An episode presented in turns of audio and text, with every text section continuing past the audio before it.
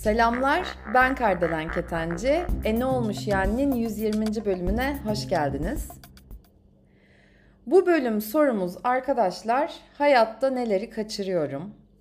Ve bunu düşünmeme aslında sebep olan geçenlerde bir olay yaşadım ve o olaydan sonra bayağı böyle hani o günden beri daha doğrusu hayatta neleri kaçırıyorum ya da yaşamadığım, tatmadığım, yani yaşamadığım neler var, tatmadığım hangi lezzetler var, gezmediğim hangi ülkeler, şehirler, tanışmadığım insanlar, böyle hepsini düşünüp duruyorum ve sonunda da kendimce böyle bir yere vardım. Zaten bu bölümde sizinle onu da paylaşmak istiyorum.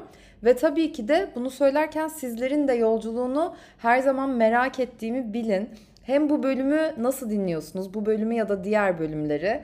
Mesela geçen gün bir arkadaşımız yazmıştı. Ormanda yürüyüş yaparken dinlemiş ve böyle işte çok sevdim, birkaç kere hatta bazı yerlerini geri alıp dinledim falan demişti. Çok hoşuma gitti. Yani sizden gelen geri dönüşlerin gerçekten bende yerinin ayrı olduğunu bilin istiyorum. Instagram'dan da E ne olmuş yani podcast'ten ulaşabilirsiniz deyip şimdi bölüm sorumuzla beraber bölümümüze başlıyorum. Öncelikle yaşadığım olayı sizinle bir paylaşayım. Şöyle bir şey oldu.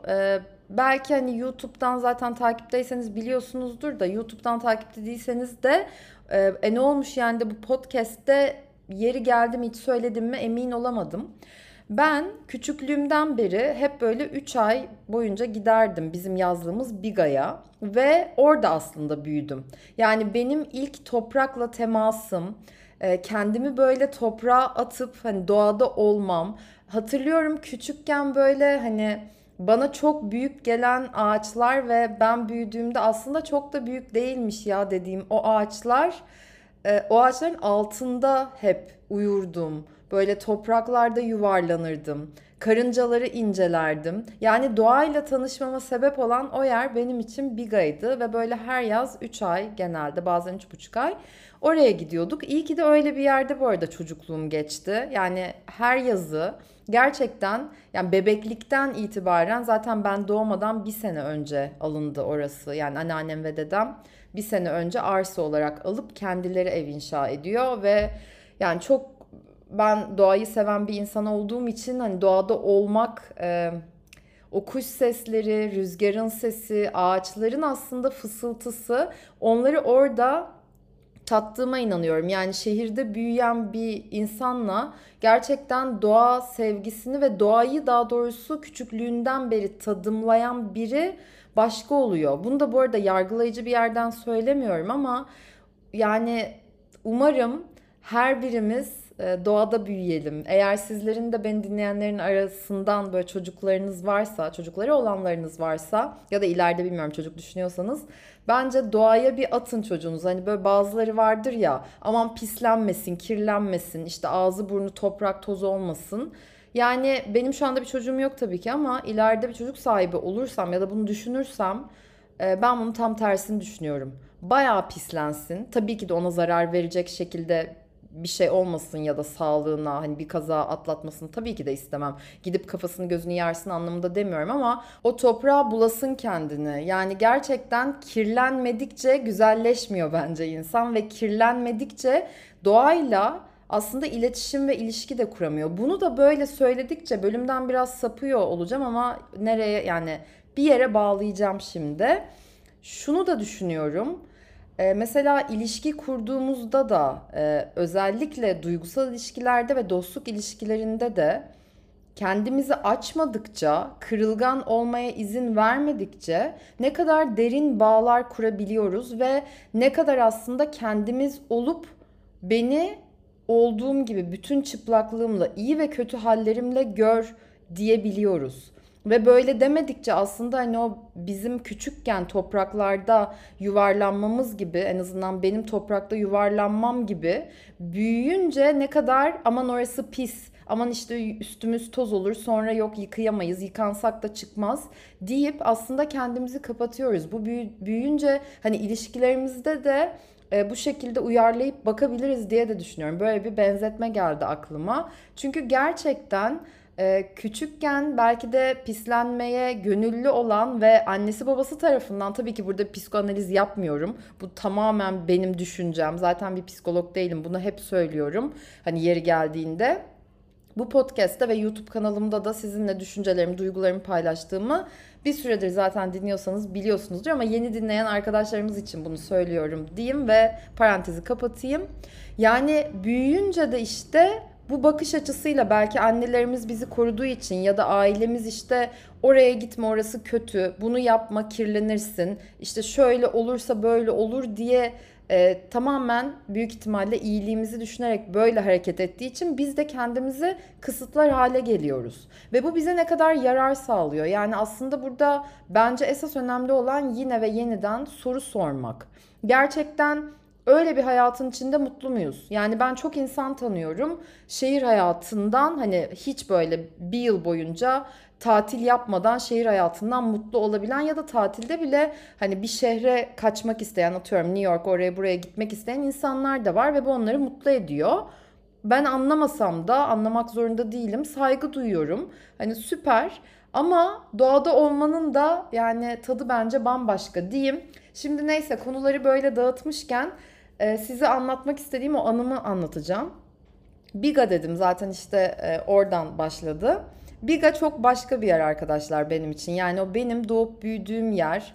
Hani 30 küsür senedir neler ne anılar biriktirdim. Ne arkadaşlıklarım, hatta böyle ilk dostluklarımı yaşadığım yerlerden biridir. Denize girmelerim, şeftali, böyle özellikle eski zamanlarda, bundan bir 20-25 sene önce hatta ben çok küçükken şeftalinin tadı bir başkaydı ve benim en sevdiğim meyvelerden biridir nektar, şeftali falan. Böyle hani küçükken olur ya, hep kolunuza dökülür, bütün ağzınız, burnunuz, her yeriniz hani şeftali olur, böyle o meyve suları akar böyle, ama hani şey yapmazsınız mesela, büyüdüğümüzde ay ne oldu ya deyip hemen siliyoruz. Küçükken sadece gülüyoruz. Aslında işte büyümekle belki de küçük olmak arasındaki fark bu. Neyse, kumsalda böyle hep onları yerdik. Hani işte anneannemin arkadaşları, böyle bizim, yani benim de artık 4-5 yaşındayımdır herhalde ya da daha da küçükken. Hani onlarla ilk tanıştığım zamanlar, belki size böyle kardelen, şeftali yemekte, nektar yemekte, ne bileyim işte deniz kenarında olmakta da ne var gibi geliyor olabilir. Ama ben o denizin, o meyvenin kokusunu ve de o meyvenin suyunun akarkenki hani böyle her yerime bulaştığındaki hissi ve mutluluğumu, inanın bana dün yediğim yemeği hatırlamıyorum ama onu çok net hatırlıyorum. Ve zaten aslında hep geçmişe baktığımızda da bize çok neşe ve mutluluk veren ya da çok üzen, o anda bize bıraktığı iz de değil mi? Yani o anılar, anıları hatırlamayabiliyoruz ama bizde bıraktığı izleri çoğu zaman hatırlıyoruz.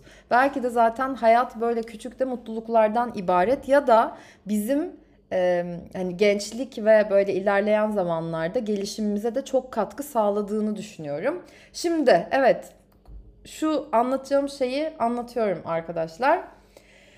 Geçen günlerde işte Biga'da böyle ben gün batımını, yani güneşin batışını çok seviyorum ve nerede böyle bir güneş batışı, yani gün batımı görsem gökyüzünü izlerim. Böyle kala kalırım. Özellikle o gökyüzünün pembe, mavi renkleri, böyle sarımtırak, turuncu, inanılmaz etkiler beni ve o güneş batana kadar da hani müsaitsem dururum orada ve nefes bile almayı unuturum. Hani o kadar bir anda olma hali geliyor ki bana, o anlarda beni çok etkiliyor.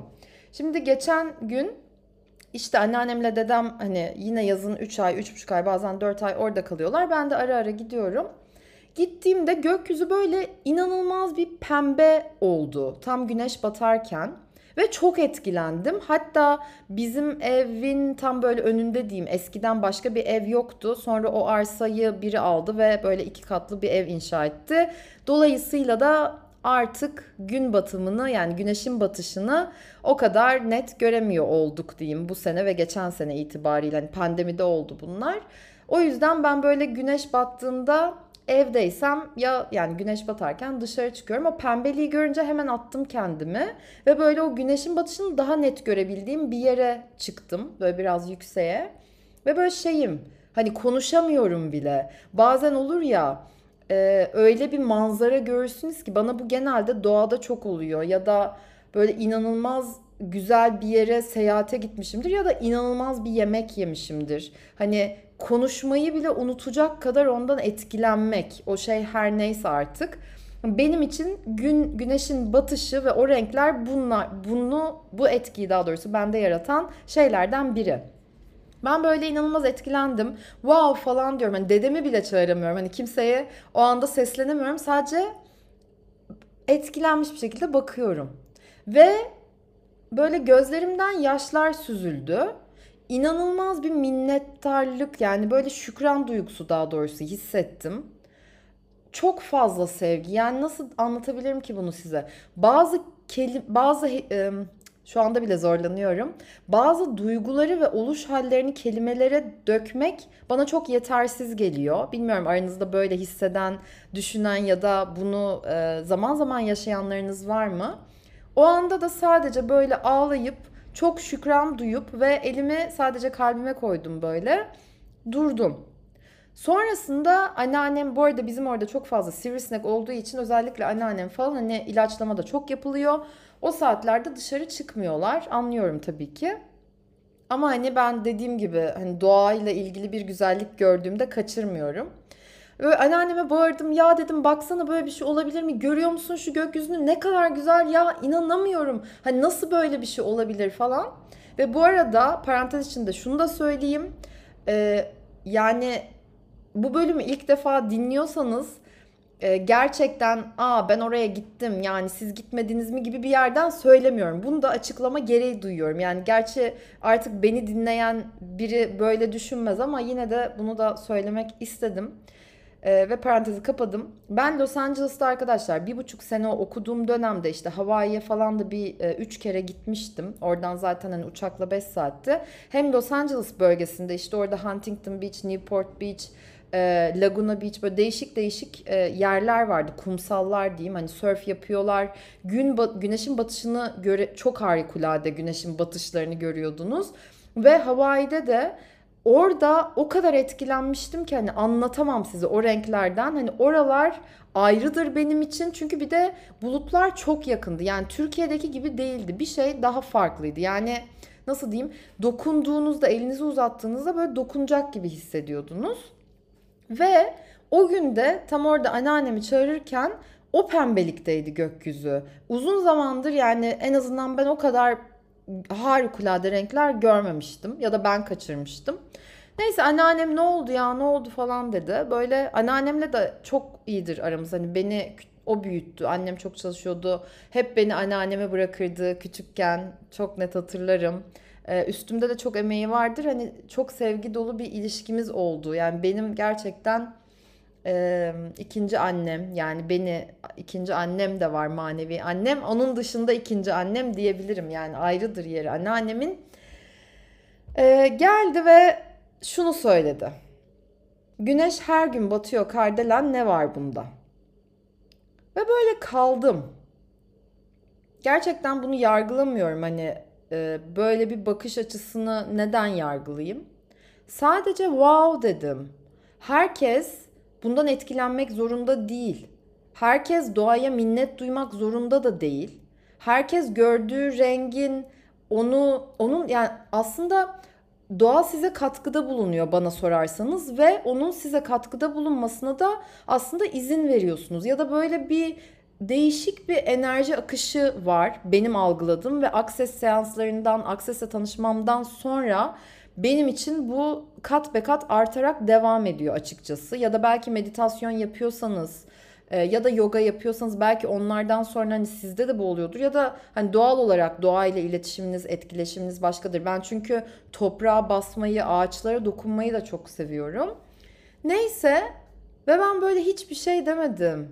Haklısın dedim. Her gün batıyor güneş. Yani her gün uyanıyoruz ona bakarsan. Sonra ben kendi içimden devam ettim. Ve bunu aslında anında sizlerle paylaşmak istedim. İtiraf ediyorum. Her gün kalkıyoruz. Her gün kahvaltı yapıyoruz. İşte ya da kiminiz bilmiyorum çok geç saatlerde yiyorsunuzdur benim gibi. İşte her gün çalışıyoruz. Her gün işimize gücümüze gidiyoruz. Bir partnerimiz varsa her gün ya da haftada bir ya da haftada iki neyse artık onlarla zaman geçiriyoruz. Her gün işte sınavlara çalışıyoruz. Ne bileyim girmek istediğimiz üniversite varsa ona ya da hangi alanda daha iyi olmak istiyorsak ona hazırlanıyoruz. Ayda bir belki seyahat ediyoruz ya da yılda 2 kez neyse seyahat ediyoruz. Yani böyle baktığımızda aslında yaşıyoruz her gün. Ve bu bize ne kadar heyecan sağlıyor? Ya da bunun altında gerçekten o tutku var mı? Ve tutku ve heyecan olmadan bir insan aslında gerçekten yaşıyor mu? Bunları düşündüm. Tabii ki de benim anneannem 79 yani 79-80 yaşlarında ve gerçekten hani o sonuçta 3 ay 4 ay orada kalıyor. Hani belki her gün bakıyor ya da bakmıyor ya da gördüğünde işte yine batıyor güneş deyip kafasını çeviriyor. Sadece bana bu çok enteresan geliyor. Çünkü ben şunu düşünüyorum arkadaşlar. Siz ne düşünüyorsunuz? Hayatımızda her şeyde olmasa bile bazı şeylerde ya da birçok şeyde o çocukken duyduğumuz neşeyi, sevinci, o anda olma halini, o etkilenmeyi ve wow diyebilmeyi. Hani o çocuklar böyle gözlerini açarlar, böyle bakarlar ve o andadırlar ve hatta hiç konuşmazlar ya da böyle çığlık atarlar ya. O halden bahsediyorum. Hayatımızda o eksik olduğunda belki de yaşayan ölüye dönüşmüyor muyuz? Ya da hani Nil'in çok sevdiğim bir cümlesi vardı. Sanki bir şarkısında geçiyordu. Ya yanlış olmasın ama işte kimisi ya da böyle özlü sözlerde de vardır bu. Hani şöyle belki duymuş olanlarınız vardır. Ben eski zamanlarda çok meraklıydım. Özellikle ortaokul, lise zamanlarında böyle işte internetten hep özlü sözler aratırdım. Onları yazdım, defterlerim olurdu. Belki hatta YouTube'da sizinle bir video çekip paylaşırım onları. Şöyle kimisi 30'unda ölür, 90'ında gömülür. Kimisi 90'ında ölür ve yaşarken ölür. Bu beni çok etkilemişti. Yani aslında öldüğümüzde bile yaşıyor olmak, yani o heyecanı duyarak ölmek, hani 90'ımızda 100'ümüzde artık kaç yaşımızda olursak olalım, bu neye benzerdi? Hani siz de görmüşsünüzdür, karşınıza mutlaka çıkmıştır. Belki hayatınızda orada burada hani gündelik hayatınızda da tanıştığınız insanlar olmuştur. 70, 80, hani 60, 70, 80, 90 hatta 100 küsur yaşlarında olan ve hala yaşam sevinci, yaşam enerjisi inanılmaz olan ve ben de yaşlandığımda böyle olmak istiyorum dediğiniz insanlar vardır. Bir yoga hocası vardı, hani yoga yapmaya bayılıyordu. Kadının ismini unuttum şu anda ama bayağı yaşı vardı. Birkaç senede oldu galiba, pandemide vefat etti. Hep böyle çok aktif bir şekilde zaten yoga yapıyordu. O pozlara nasıl giriyor? Ya çok da dans eden, böyle Instagram'dan takip ettiğim kadarıyla neşe dolu, hayat dolu, nereli olduğunu da şu an hatırlamıyorum ama yabancı bir kadındı. Mesela o kadın aklıma geliyor benim. Ya da böyle yıllar önce konuştuğum birisi vardı, onu da hiç unutmam. Yine bir 70-75 yaşlarında olması gerekiyor ama o kadar hayat doluydu ki, o kadar her şeyden keyif alıyordu ve yaptığı iş, yani ilgi alanlarımız bambaşkaydı ama o kadın yaşıyordu. Bu arada ben demiyorum ki anneannem yaşamıyor ama işte herkes heyecan duymaya devam etmeyi seçmiyor arkadaşlar. Belki çok travmalar yaşıyoruz. Belki gerçekten hayatın sillesini çekiyoruz. O hayatın çemberinden geçmek denilen şeyi kat be kat yaşıyoruz. Belki şu anda bana diyorsunuz ki Kardelen, öyle zorluklar yaşıyorum ki hani tahmin bile edemezsin. Çok haklısınız. Ve gerçekten evet, tahmin bile edemeyeceğim hayatlar olduğunu biliyorum. Ama şunu da biliyorum.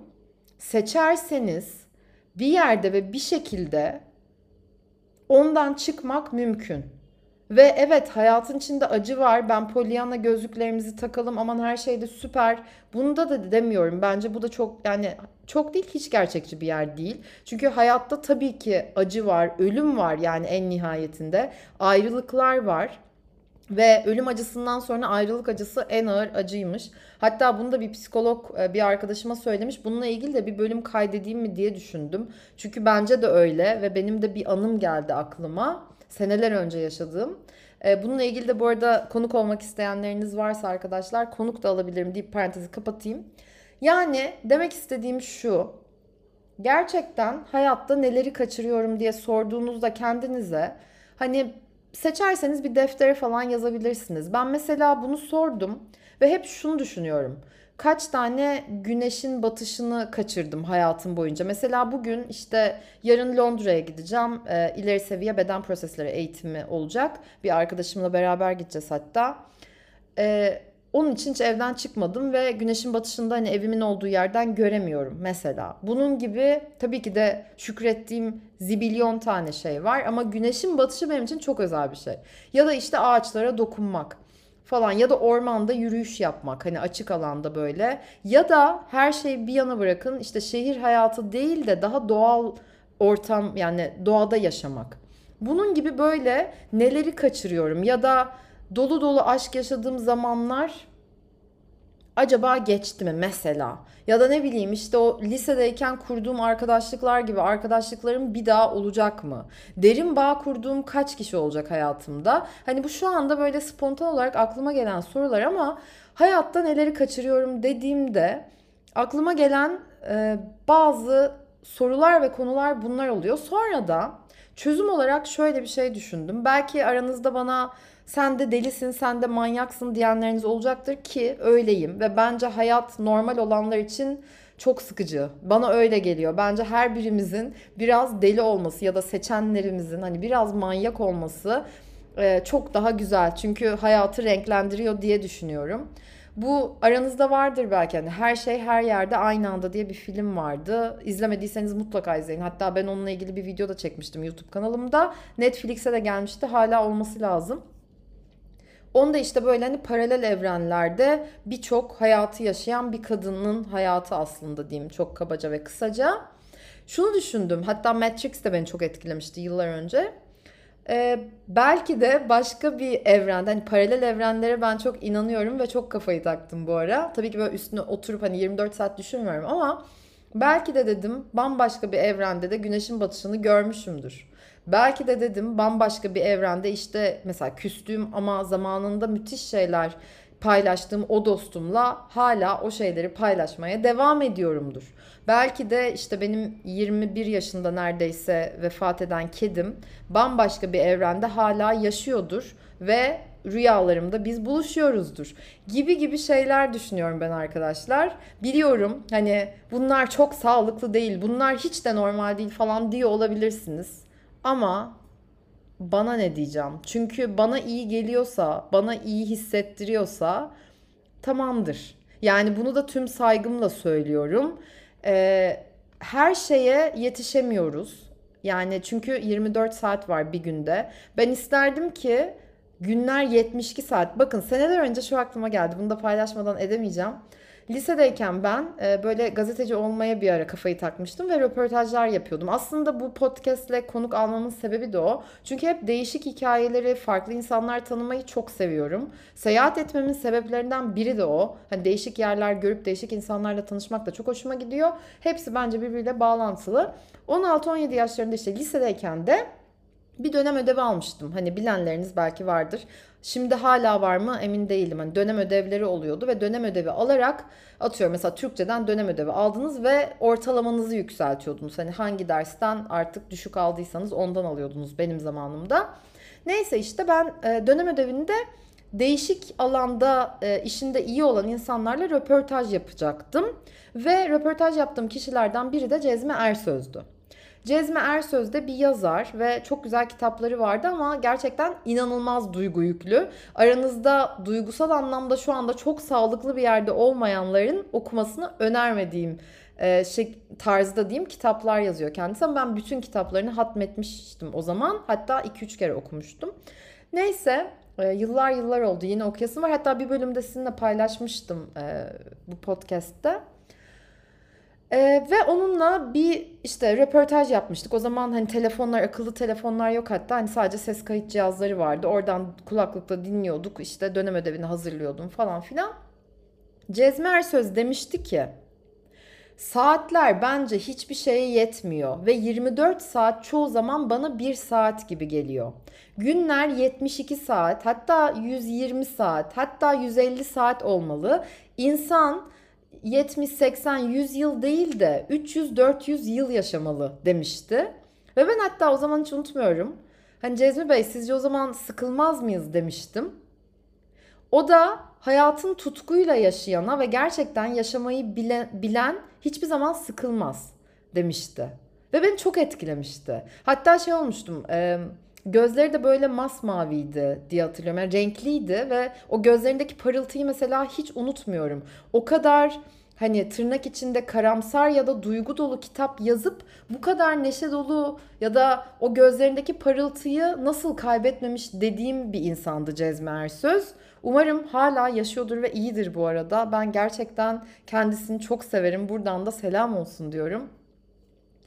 Ve o hep aklıma kazındı. Yani şey oldum o gün. Ben de hayatı dolu dolu yaşıyor muyum acaba diye. Yani zaten kendinizi hep sorgulayan bir yerdeyseniz o soruların da sonu gelmiyor. Tıpkı benim sizinle paylaştığım bu bölümlerin artık sıkıldığım bir zaman gelirse tabii ki de sonu gelir ama şu zamana kadar hiç sıkılmadığım için sonu gelmediği gibi. Çünkü soruların sonu gelmiyor.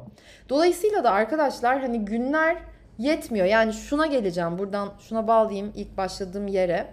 Hayatta neleri kaçırıyorum dediğimizde şahsen ben her şeye yetişemiyorum ve günler 24 saat olduğu için kısıtlı geliyor bana. O yüzden de böyle paralel evrenlerde de yaşadığımızı düşünmek ya da bilmek ya da kendimce belki de kendimi kandırmak ya da belki de hani rüyadayken hani vardı ya birinin kitabında mı yazmıştı bilirsiniz yine bazılarınız. Hani işte biri rüya görüyor ve uyanıyor. Aslında ben rüya gören bir kelebek miyim yoksa kendini kelebek sanan bir insan mıyım falan, böyle gerçek hayat mı gerçek yoksa rüyada olan ben miyim gerçek gibi böyle bir algı vardı. Bunlar biraz biliyorum kafa karıştırıcı, hatta kafamızı yakan bir yer ama benim çok hoşuma gidiyor hayata böyle yaklaşmak. O yüzden yetemiyormuş gibi hissetseniz de, Kardelen artık benden geçti ya deseniz de, hayatta gerçekten tutkuyla yaptığınız ya da sevdiğiniz şeyleri bulduğunuzda sizden belki de hiç geçmediğini göreceksiniz ve anlayacaksınız arkadaşlar. Bir de gün batımlarını gördüğünüzde, güneşin batımı ya da güneşin doğuşu, hani erken saatte kalkabilenleri gerçekten ayakta alkışlıyorum. Ben de bunu seçiyorum, neler mümkün.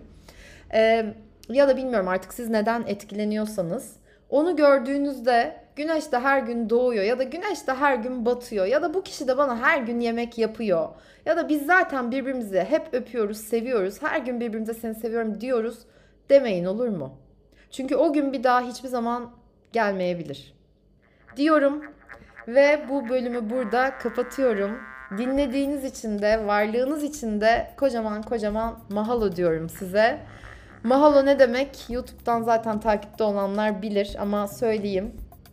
Hawaiice bir kelime ve teşekkür, minnet, şükran duygularını dile getiriyor. Aloha ve mahalo kelimesi beni, yani Hawaiice dili zaten beni çok etkilemişti. Yine oraya gidebilmem için, belki aranızda seçenleriniz varsa gidebilmeniz için de neler mümkün diyorum. Bu bölümün kapanış şarkısını aslında Metro diye bir grup vardı.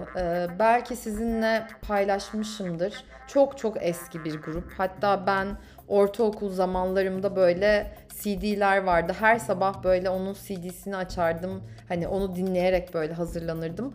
Teoman da hatta prodüktörleri olmuştu galiba. Neyse, Mevsim Sonbahar albümlerinin ismiydi. Mevsim Sonbahar şarkısını dinleyin derim bu bölümden sonra. Kapanış şarkımız o olsun. Orada çok güzeldir sözleri, beni çok etkiliyor ve niyeyse bu bölüme onu uygun gördüm. Bir de şey sözleri aklıma geldi. Şebnem Ferah'ın Gözyaşlarımızın Tadı Aynı diye bir şarkısı vardı. Orada şey diyor, ne diyordu? Ya çok cahilsem, hiç sevmemişsem, cesur olmamışsam, hayatı harcamışsam diye böyle bir cümlesi vardır. Yani cümleleri vardır. Sonra böyle ya çok yalnızsam. Çok güzeldir. Yani o şarkıyı da dinleyebilirsiniz diyorum ve bu bölümü artık burada kapatıyorum. Haftaya bambaşka bir bölümde görüşmek üzere. Sevgiyle, neşeyle, coşkuyla ve tutkuyla kalın arkadaşlar. Hoşça kalın.